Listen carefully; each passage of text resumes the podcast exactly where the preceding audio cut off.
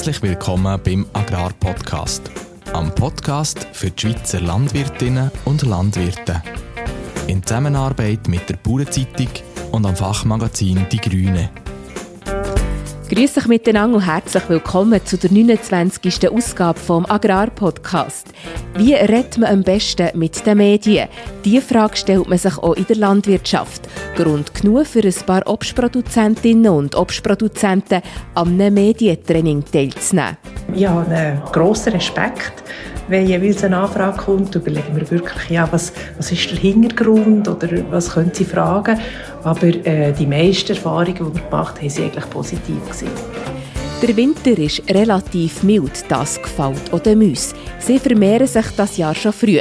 Wie man sie wieder losbekommt, das hat Dominik Rast recherchiert. Um hohen Besuch im Kuhstall geht es im nächsten Beitrag. Der Redakteur von der Bauernzeitung, der Livio Janet, hat ein Treffen mit der Braunviehkönigin Alessia Sonderegger. Ja, eben, ich habe mir das so sehr gewünscht, wirklich, dass es klappt. Und ich kann auch für mich sagen, dass ich alles gegeben habe. Das war mir wichtig, dass ich mit mir einfach kann sagen ja, du hast alles versucht und es ist dann, wie es ist. Fachmagazin Die Grüne hat im aktuellen Jahr den Fokus auf dem Boden. Der Oliver Lichti erzählt, warum er nach Unwetterschäden den Boden jetzt anders bearbeitet und den Pflug nicht mehr einsetzt. Also wenn, es ein gutes Jahr war, haben wir vorher Poppenträge gehabt wenn es, wenn es abgeschwemmt hat oder sehr trocken war, haben wir wieder schlechtere Erträge. Und seit wir es jetzt so machen, eigentlich viel stabiler. Also ob es jetzt nass ist oder trocken, man eigentlich viel mehr leiden. Nach der Ernte ist vor der Ernte, sagt der Sebastian Hagenbuch in seiner Kolumne «Plötzlich Bauer». Was mich bei der Diskussion über die getröschete Tonnage immer wieder erstaunt, ist, dass an vielen Orten geheimniskrämerlet wird. Ich habe den Eindruck, ein paar Berufskollegen ziehen sich gerade gern zusammen, wenn ich sie frage, wie viel Dezitonnen ihre Weizen gedroschen hat. Mein Name ist Renat Bachmann und ich begleite euch durch diese Episode. Präsentiert wird euch die Folge vom Agrarpodcast von www.agropool.ch, der grössten Landmaschinenbörse der Schweiz. Auf Agropool werden Maschinen erfolgreich verkauft und gekauft, aber auch vermietet und gemietet.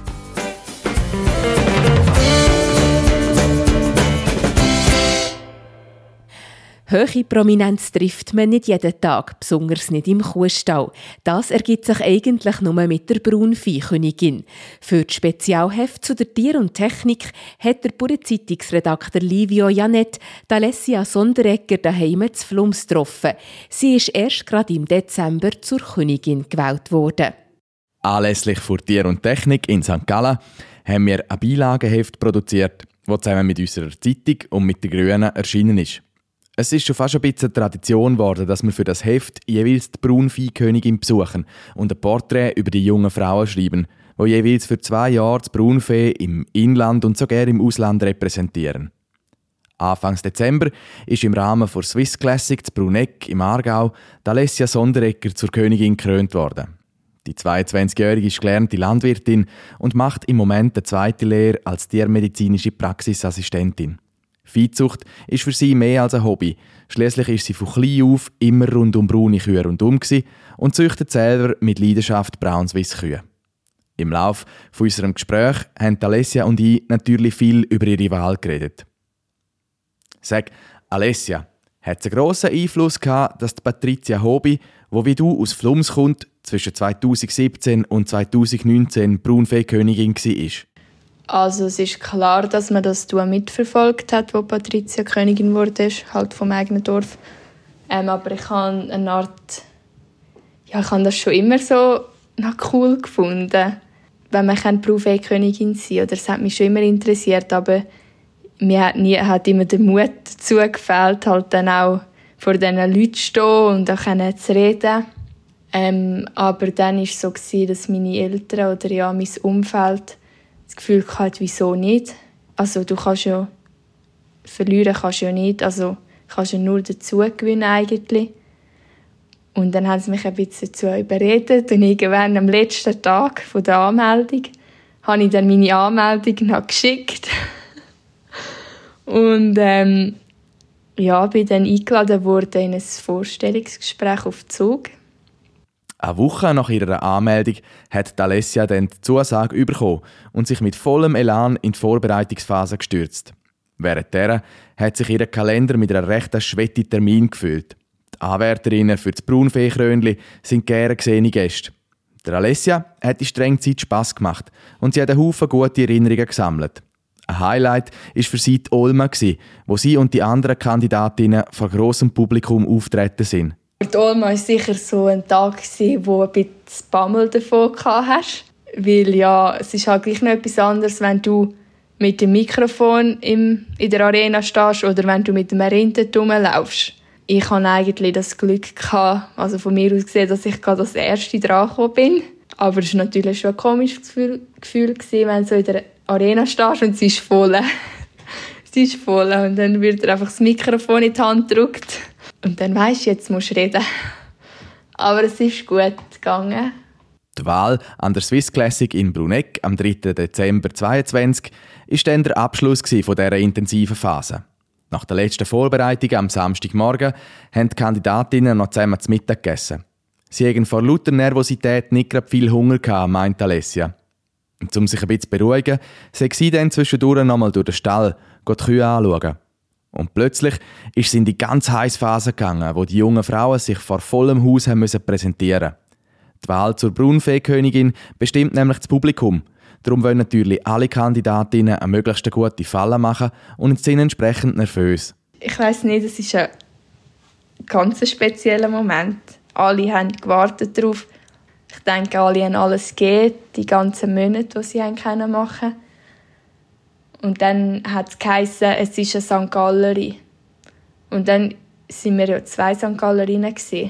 Also für die anderen war es dann eigentlich schon vorbei. Gewesen. Und dann ist das Gouverne aufgegangen. Und in dem Moment, wo es aufgeht, dass sie den Namen rausziehen, habe ich oben vom A eine Art Balken gesehen. Und dann ist es rausgezogen worden und dann hat es meinen Namen gerufen. Und dann, dann habe ich fast einen Film Also ja, dann ist sehr emotional geworden. Also auch jetzt noch, wenn ich daran denke. Es ist einfach unglaublich. Weil im Moment verstehst du es einfach nicht. Es sei dann noch ein paar Tage gegangen, bevor sie das Ganze in seiner ganzen Tragweite richtig realisiert hat, meint Alessia Sonderegger. Schon eine Woche nach ihrer Wahl hat sie ihren ersten Einsatz gehabt, an der Kuhakrobatik in Katzis, zu Graubünden. Und seitdem kommen für Alessia laufend neue Anlässe und Sachen dazu, wie zum Beispiel meinen Besuch bei ihr. Sie freut sich jetzt auf alles, was auf sie zukommt. Ja, eben, ich habe mir das so sehr gewünscht, wirklich dass es klappt. Und ich kann auch für mich sagen, dass ich alles gegeben habe. Das war mir wichtig, dass ich mit mir einfach kann sagen ja, du hast alles versucht und es ist dann, wie es ist. Und dass es dann ja. jetzt wirklich noch klappt und ich jetzt die Ehre habe, unser Beruf die nächsten zwei Jahre zu vertreten, ja, das ist unglaublich. Wenn ihr mehr Wetten über die Alessia erfahren dann lesen unseren ausführlichen Bericht in unserem Tier- und Technik-Special, wo der Bauernzeitung Nummer 7 vom 17. Februar 2023 und der März-Ausgabe vor Grünen beiliegt. Dort erfahren ihr mehr über die Alessia ihre Liebe zum Braunfee, über die Viehzucht, die für sie mehr ist als ein Hobby, und über den Betrieb, wo ihre Familie zusammenführt. In den nächsten zwei Jahren wird die Braunviehkönigin Alessia eine vielseitige Amtszeit erleben. Wir sind gespannt, wo ihre Weg sie künftig herführt.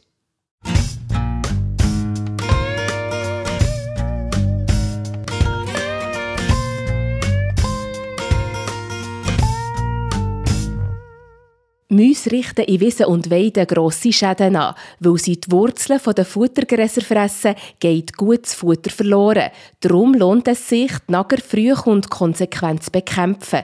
Für unser Fachmagazin «Die Grüne» hat Dominik Rasch zu diesem Thema recherchiert. Dominik, hast du Erfahrungen mit Mäusen? Ja, aber eher im Haus als im Feld. Zum Glück habe ich zwei Katzen. Als die beiden jünger waren, haben sie fleissig Mäuse gefangen. Und wie sieht das aktuell aus? Ah, mittlerweile sind sie eher Stubentiger. Aber der Serge Dupre von Stück weit hat mir immer erzählt, dass er seine Katzen extra gut futtere, damit sie eifrig Mäuse fangen. Das ist jetzt bei diesem milden Winter ganz speziell wichtig. Und wieso genau ist das denn besonders wichtig?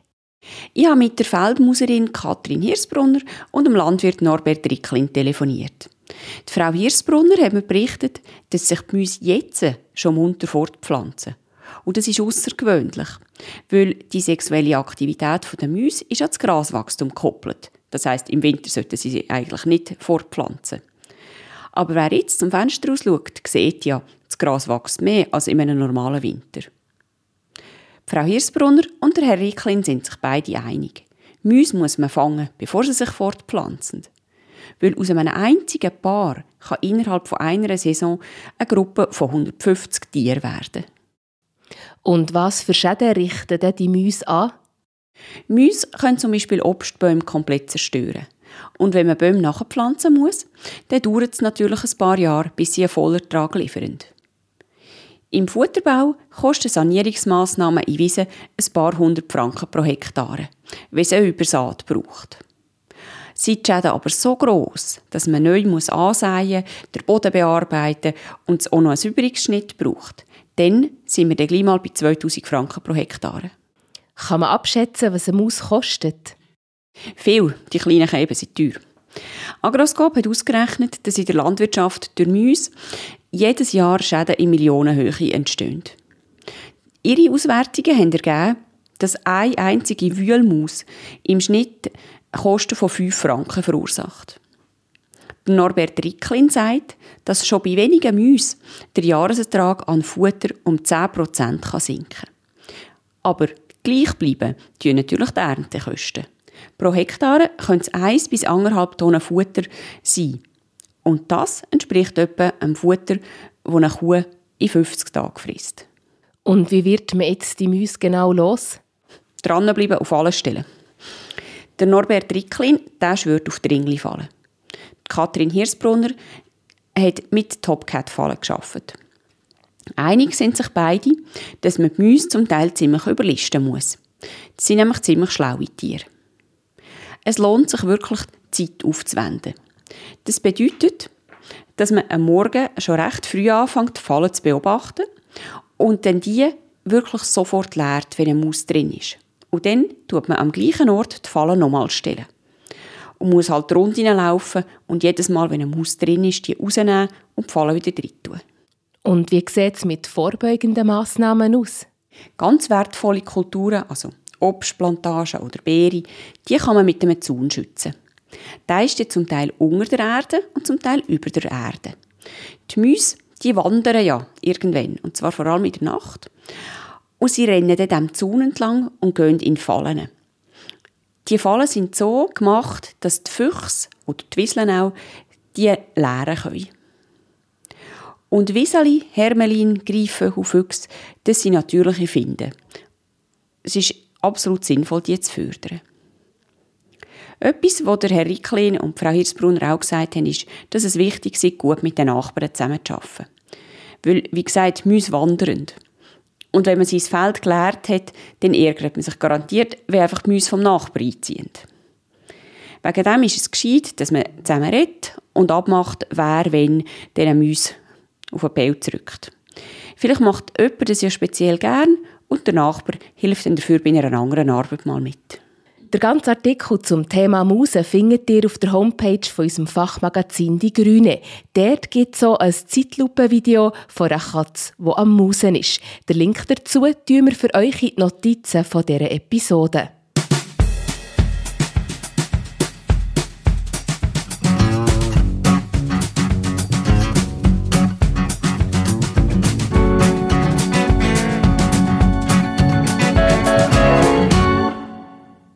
Vor kurzem haben sich ein paar Berner und Solothurner Obstproduzenten zu Lies zum Medientraining getroffen. Der Chefredakteur der Bauernzeitung, der Adrian Krebs, hat ihnen ein paar Tipps geben und hat sie dafür näher gerade interviewen der Kontakt mit den Medien ist ja für viele ambivalent. Einerseits ist man auf die Medien angewiesen, wenn man etwas verkaufen will. Andererseits besteht die Gefahr, dass sie plötzlich eine Schlagzeile drechseln, die nicht wirklich zu dem passt, was man sagen wollte. Wir haben darum zwei Teilnehmer und eine Teilnehmerin gefragt, was sie bis jetzt für Erfahrungen haben gemacht mit den Medien. Die Barbara Schwab ist Berry-Produzentin aus Walperswil und sie hat Folgendes gesagt. Grundsätzlich eigentlich positiv, mehrheitlich. Ähm, ich habe einen grossen Respekt. Wenn jeweils eine Anfrage kommt, überlegen wir wirklich, ja, was, was ist der Hintergrund oder was können Sie fragen. Aber äh, die meisten Erfahrungen, die wir gemacht haben, waren eigentlich positiv. Gewesen. Oder Tobias Meuter von Finelz am Bielersee hat schon ein paar Erfahrungen gesammelt mit der Presse, dem Fernsehen und dem Radio.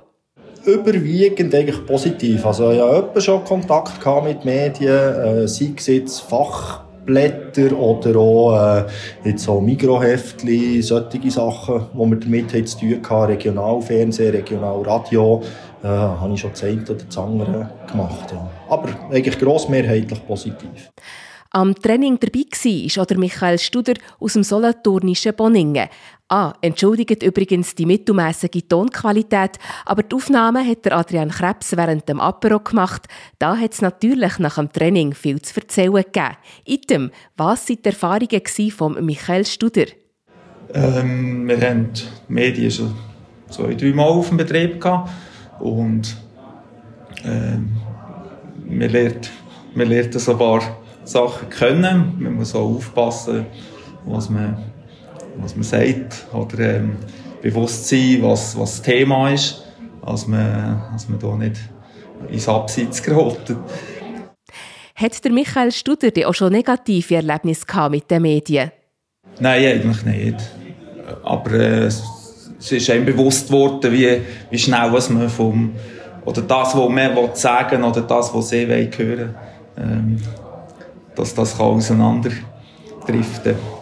Beim Tobias Meuter ist auch schon das eine oder andere passiert beim Medienkontakt. Ja, eben vor allem in meiner Anfangszeit, als wir den Betrieb frisch hatten und noch nicht so manches Interview gemacht haben, bin ich schon etwa das eine oder das andere Mal reingetrappt, dass eben am Schluss nicht das ist dabei rausgekommen, was ich mir eigentlich vorgestellt habe oder was ich überbringen wollte. Und eben plötzlich als Spargelproduzent statt als Äpfelproduzent. Genau, dass ich dann als Spargelproduzent porträtiert wurde, obwohl ich das gar nicht bin und nie behauptet habe. Auch Barbara Schwab hat gemerkt, dass nicht immer alles eins zu eins kommt, wie man es gerne hat. Ja, es ist einfach dann unangenehm, wenn, man, wenn ein Interview so zusammengeschnitten wird, dass gerade das kommt, was man eigentlich nicht so betonen und alles andere weggelassen wird. Aber dass ich mich in die Pfanne gehauen gefühlt, das ist eigentlich bis jetzt glücklicherweise nie passiert. Hat sie etwa noch gerade einen Tipp, was in Ihren Augen wichtig ist im Umgang mit den Medien?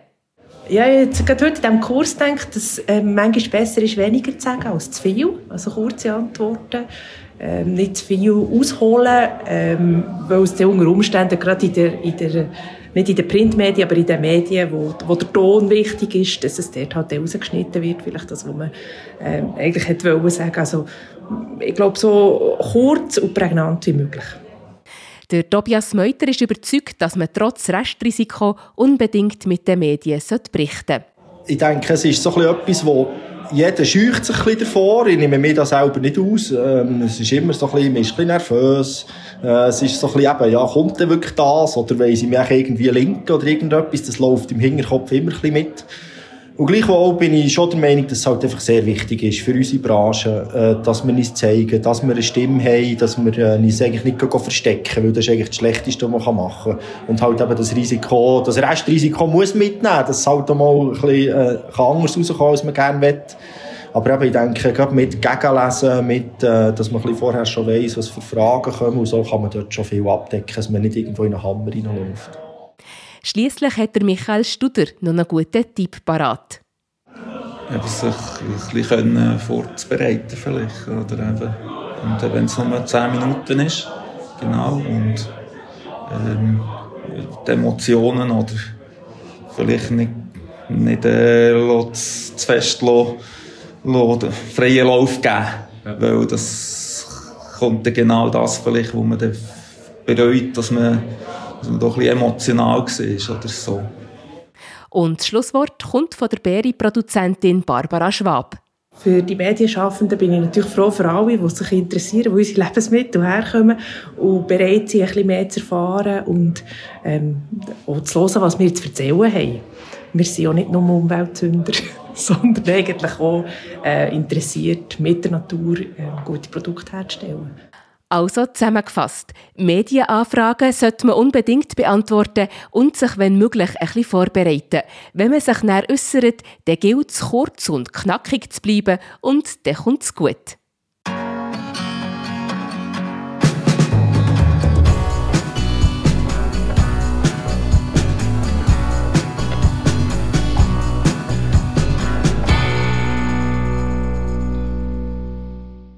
Der Oliver Licht aus dem aargauischen Ürkheim oder wie die Einheimischen sagen Ürken, baut in der voralpinen Hügelzone unter anderem Mais- und Wintergersten an. Im Jahr 2018 hat ihm der Starkregen fünf Wochen nach der Maissaat einen gehörigen Strich durch die Rechnung gemacht. Die jungen Pflanzen haben der Boden erst wenig Wurzeln und haben den Herd nicht zurückbehalten. So ist es gekommen, dass sich die Erde wie eine Schneelawine fortbewegt hat. Der Redakteur von unserem Fachmagazin Die Grüne, der Beat Schmid, hat mit dem Oliver Lichti über das Ereignis geredet.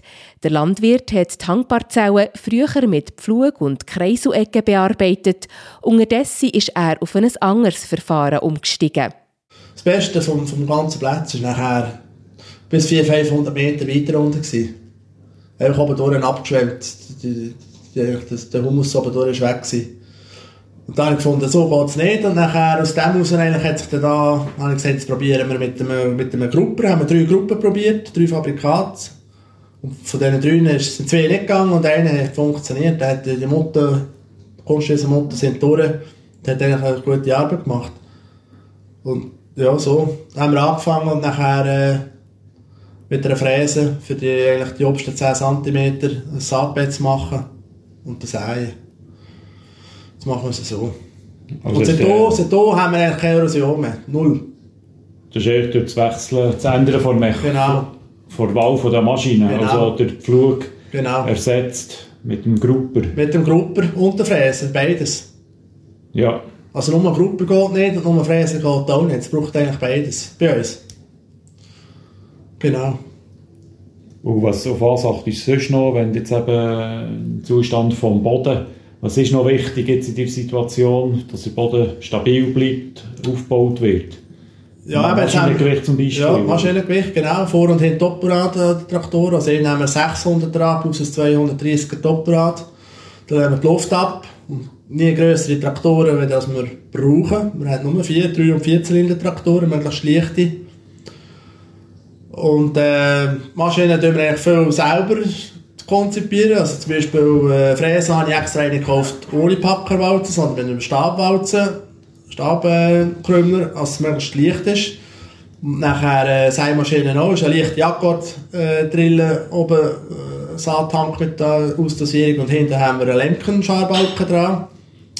Der ist sehr kompakt und, relativ, und vom Gewicht her ist er sicher nicht schwer wie der andere, aber es, oder der ganzen Eikiste und das Seiorgan ist viel leichter wie der andere und so haben wir es eigentlich eigentlich tun wir viel so ein selber zusammenbasteln, dass es eigentlich möglichst leicht und gut funktioniert. Also ist da können eben Treibstoffbedarf reduzieren? Genau, also jetzt beim, beim Maisanbau sicher ist es viel effizienter, wird mit dem Grupper drei, vierfache Leistung hast mit dem Flug. Und nachher eigentlich zum Bearbeiten geht die Fräse ringer wieder äh, Kreiswege, weil wir eigentlich Flächen schaffen und und eigentlich auch nach Gruppen, hast du viel weniger Widerstand zum Davonfahren, weil eigentlich gleich, wir tun ja ohne Vögelschargruppen, nur mit einem, so, man kann eigentlich möglichst schmale Schar, dass eigentlich der untere Horizont eigentlich, eigentlich äh, hart bleibt und je weiter Ruhe, je lockerer wird es Und da ist eigentlich der Boden gleich noch tragfähig. Gegenüber dem vorherigen konventionellen Verfahren mit Pflug ist äh, Ertragseinbußen oder Qualitätseinbußen müssen Nein. feststellen? Nein, im Gegenteil also wenn, es ein gutes Jahr war, haben wir vorher Top-Erträge gehabt und wenn es, eben abgeschwemmt hat oder sehr trocken war, haben wir wieder schlechtere Erträge gehabt. Und seit wir es jetzt so machen, eigentlich viel stabiler. Also ob es jetzt nass ist oder trocken, muss eigentlich viel mehr leiden. Also der Boden kann besser reagieren? Genau. Also wenn es nass, wenn's nass ist, läuft man eigentlich das Wasser ab durch, äh, durch die Wurmgänge, das ist die Kanalisation eigentlich. Und durch die Wurzeln, wo wir sind, äh, gibt es keinen Deckel drauf und da kommen natürlich mit Ruhe runter. Da ist eine krümelige Struktur oben drauf, was das Wasser kann eigentlich und auch, auch der, der Sauerstoff, was es eigentlich kann mineralisieren auch den Boden besser. So. Der ausführliche Artikel findet ihr in unserem Fachmagazin Die Grüne. Der Link dazu tun wir für euch in die Notizen von dieser Episode.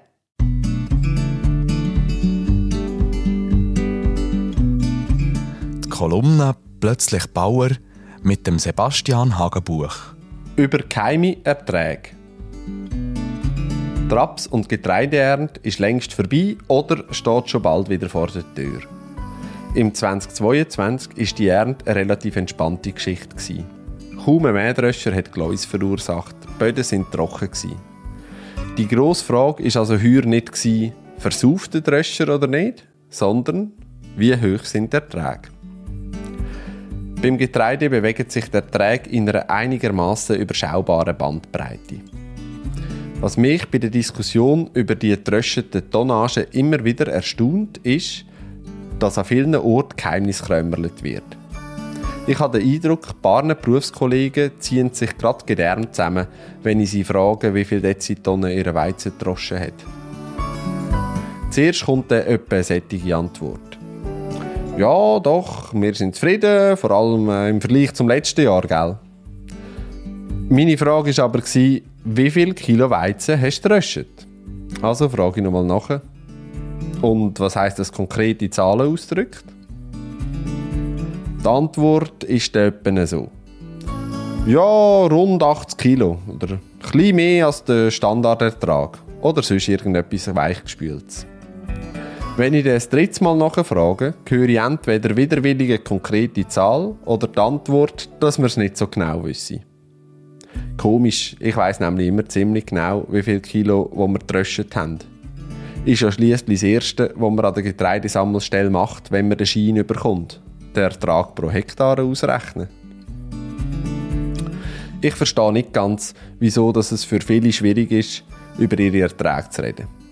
Ich gehe davon aus, dass auch bei den anderen Bauern die Ertragsschwankungen beim Dröschen überschaubar sind.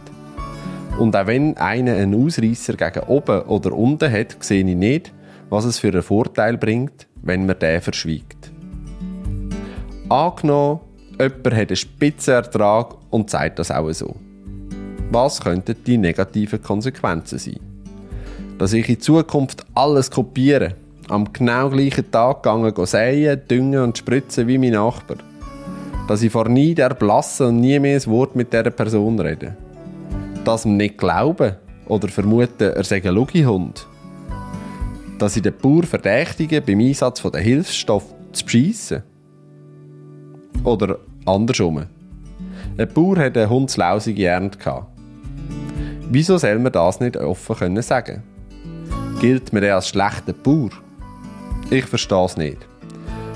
Es handelt sich ja auch da nicht wirklich um ein Geschäftsgeheimnis.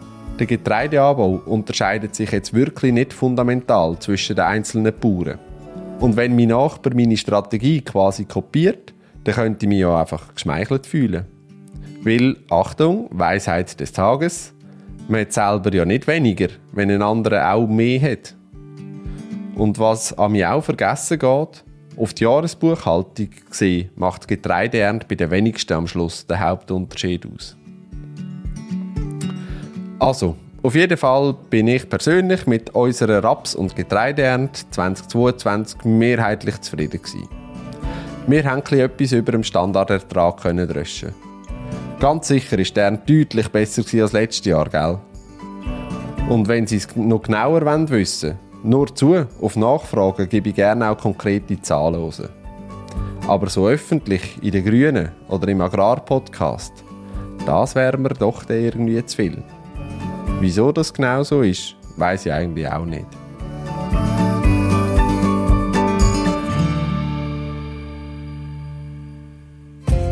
Und jetzt kommen wir zu den Agrarpodcast Kurzmeldungen. Wir fangen mit einer wichtigen Meldung an, nämlich einer zu antibiotikaresistenten Bakterien auf Rindviecher.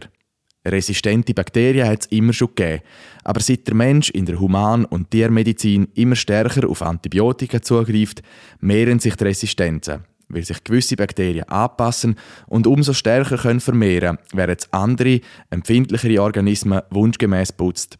Es liegt auf der Hand, dass das zunehmend zu einem Problem wird. Und man weiß das und betreibt entsprechende Forschungsarbeiten. Während es Studien zu Kühen und Kälber gibt, fehlen entsprechende Untersuchungen zur Alterskategorie Rind. Das will ein Team um den Robin Schmid, Tierarzt an der Wetzwiss-Fakultät der Uni Bern, jetzt ändern. Einem Projekt wollen sie untersuchen, ob antibiotikaresistente Bakterien auch bei Rindern vorkommen. Sie gehen davon aus, dass das der Fall ist und auch, dass es Haltungs- und Managementfaktoren gibt, die sich positiv oder eben dann negativ auswirken. Jetzt wird das Team spezifisch Sümmerungs- und Talbetrieb miteinander vergleichen. Für das sagen wir auf die Mithilfe von Bäuerinnen und Bauern angewiesen, sagt Robin Schmid. Sowohl bei Tal- als auch bei Sümmerungsbetrieb wird das Team zur Zeit vom Alp-Auf- und Alp-Abtrieb, also rund Ende Mai und im September, Proben nehmen und die dann vergleichen. Die Beprobung ist keine grosse Sache und funktioniert quasi wie Fiebermessen. Zum Mitmachen sucht das Team Betrieb mit nicht mehr als 50 Rinder, die nicht mit laktierenden Kühen in Kontakt kommen. Der Artikel zu dem Thema findet ihr in der Bauernzeitung vom 3. Februar 2023 auf Seite 33. In unserer nächsten Meldung richten wir den Blick weg von Kuh und auf die Politik. Die kommt rund um die Landwirtschaft nie wirklich zur Ruhe. Und wenn nicht gerade die Ausrichtung der Agrarpolitik vom Bund ein Thema ist, gibt es immer wieder Initiativen, die auf die Branche abzielen.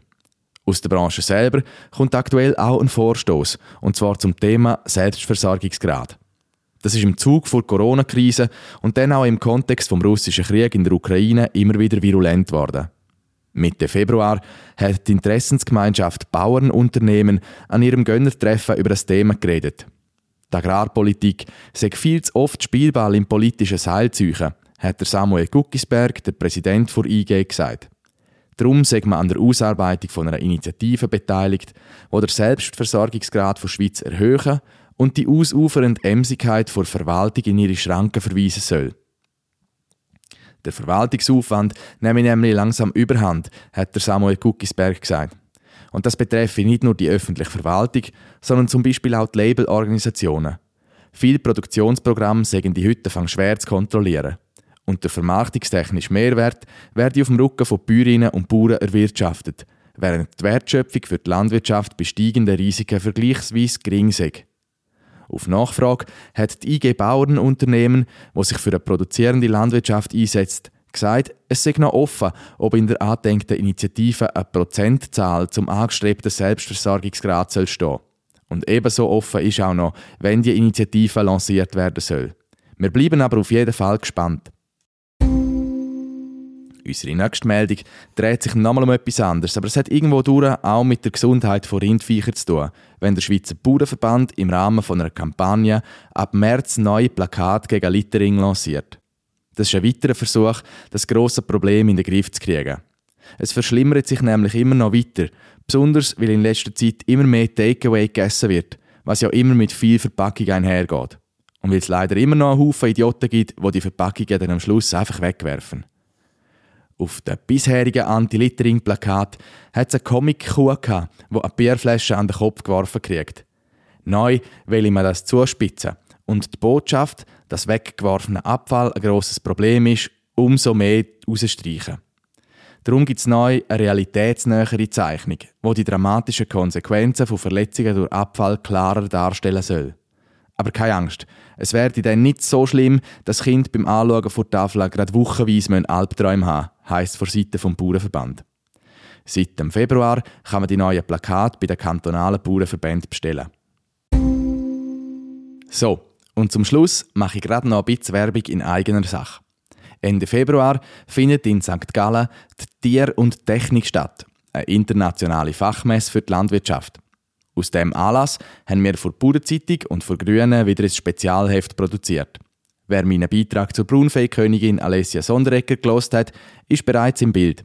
Das Heft liegt der Bauernzeitung Nummer 7 vom 17. Februar bei und ebenso der Märzausgabe vom Fachmagazin Die Grüne.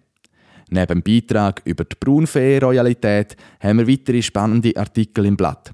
So etwa einen über einen Naturhof, einen Legehennenbetrieb im St. Gallischen Frümsen, wo einen grossen Teil von seinen Eier selber vermarktet. Das ist gar nicht so einfach und braucht einen Haufen Know-how und Professionalität. Ein weiterer Beitrag dreht sich um die Schweinproduktion vom geschwisterten Paar Antonia und Gabriel Ruckli, wo im luzernischen Sulz einen Haufen gute, moderne Ansätze verfolgt und nachhaltig produziert. Und natürlich haben wir auch einen schönen Wettbewerb, wo wir eine Handvoll tolle Preise gewinnen können. Ihr findet das Ganze auf unserer Webseite einem eigenen Dossier unter www.bauernzeitung-tier und Technik 2023. Das ist alles aneinander geschrieben. Wir wünschen viel Spaß mit Lesen und allen, die an Tier und Technik gehen, eine gute und schöne Messe. Präsentiert wurde ist euch die Folge vom Agrarpodcast von www.agropool.ch, grössten Landmaschinenbörse der Schweiz. Auf Agropool werden Maschinen erfolgreich verkauft und gekauft, aber auch vermietet und gemietet.